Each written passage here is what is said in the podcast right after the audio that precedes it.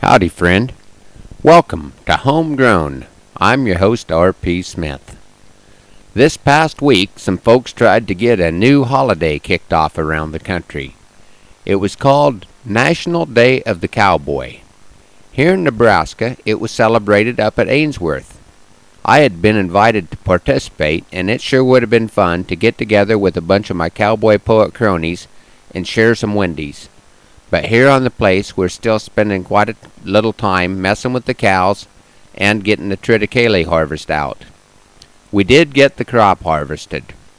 When you have a combine come in with a head wider than my house, it doesn't take very long once everything gets rolling. To start with, it did not look like the crop had done very well, but once the dust settled, we probably didn't do too bad. As my friend Darrell Nelson has said, not nearly as good as we'd hoped for, but better than we expected. On Saturday, the National Day of the Cowboy, we were running the last 50 cows through the chute, giving them a shot to try and speed up the AI process before the weed crop is completely grazed off. Sure not something the old trail drive cowboy would ever have thought of contending with. But it is still working with stock.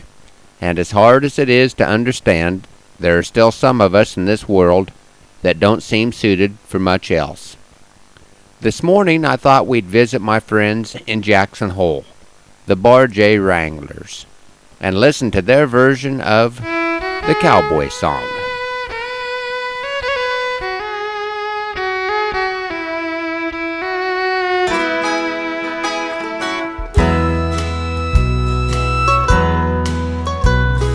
Pushing easy like the movies said it was. I don't recall no dance hall girls or hotel rooms with rugs. You worked hot and tired and nasty, rode your pony's head too low. There were all the nights you couldn't sleep Cause it was just too cold and you'd sing Strawberry Roan and Little Joe Like the time we hit the river and the rain began to fall The water was rising so darn fast you thought it drowned us all. Lost a lot of steers that day and four to five good mounts. But when all the boys rolled into camp, well, we knew that's what counts, and we sang Whoopie tie oh, and amazing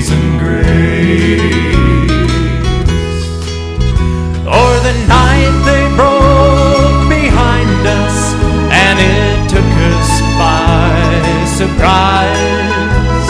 I whistled out to Bonner. I seen the terror in his eyes. Well, he rode for all his horse would ride. I know he done his best, but he crossed over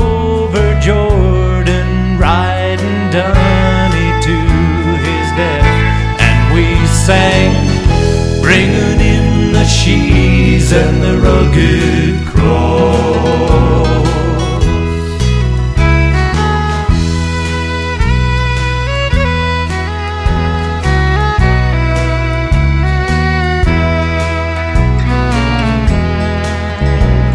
So when you see the cowboy, he's not ragged by his choice.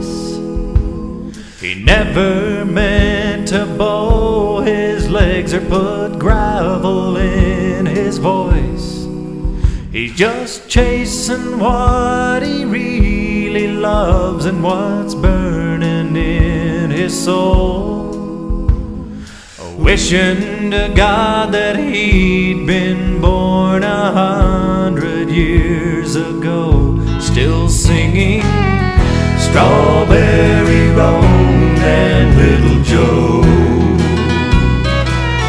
Still singing strawberry roan and little Joe. Little Joe.